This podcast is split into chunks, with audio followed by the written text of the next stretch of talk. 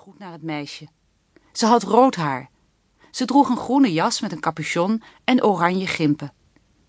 Het zou niet moeilijk zijn om haar te herkennen. Het dorp was maar klein. Misschien was zij wel het enige meisje met rood haar. Hij deed het gordijn weer netjes dicht en ging naar beneden. Hij trok zijn schoenen en zijn jek vast aan. Die moeder van het meisje kon zo terugkomen. En dan moest hij klaarstaan.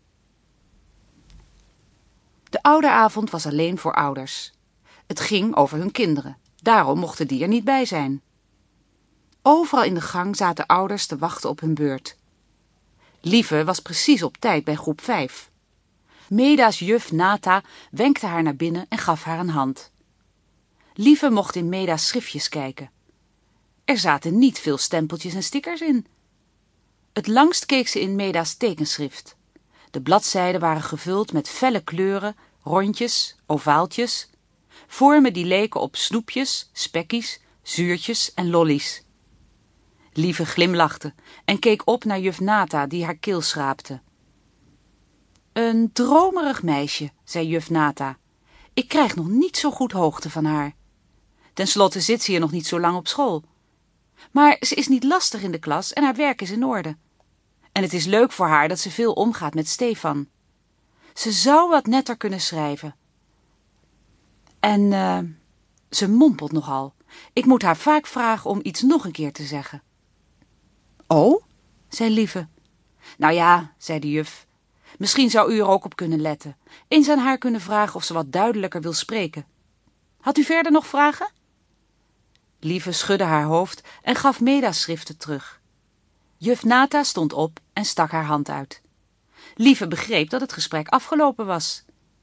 Ze schudde de hand, pakte haar tasje en liep naar de deur. In de gang zaten een man en een vrouw te wachten. Ze keken op.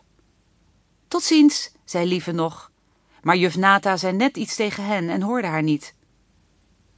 Buiten liet ze zich door de wind terugduwen naar Meda. Die kwam overeind en lachte tegen haar. Je mompelt, zei Lieve, en ze stak haar hand naar Meda uit. Meda stopte de knikkers terug in haar jaszak en pakte de hand van haar moeder. Zei ze dat ik mompel? En wat zei jij toen? Oh? Nou, mama, zei je dat echt?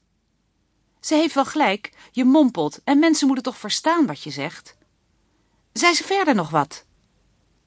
Meda trok Lieve mee het schoolplein af naar de dorpstraat.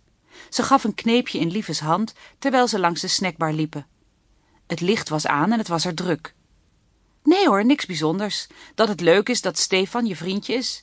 En dat je een beetje een dromer bent. Nou, dat wist ik al. Aan het eind van de dorpstraat stroomde de rivier, ver onder hen. Aan de overkant van de rivier lag een verlaten, rommelig terrein.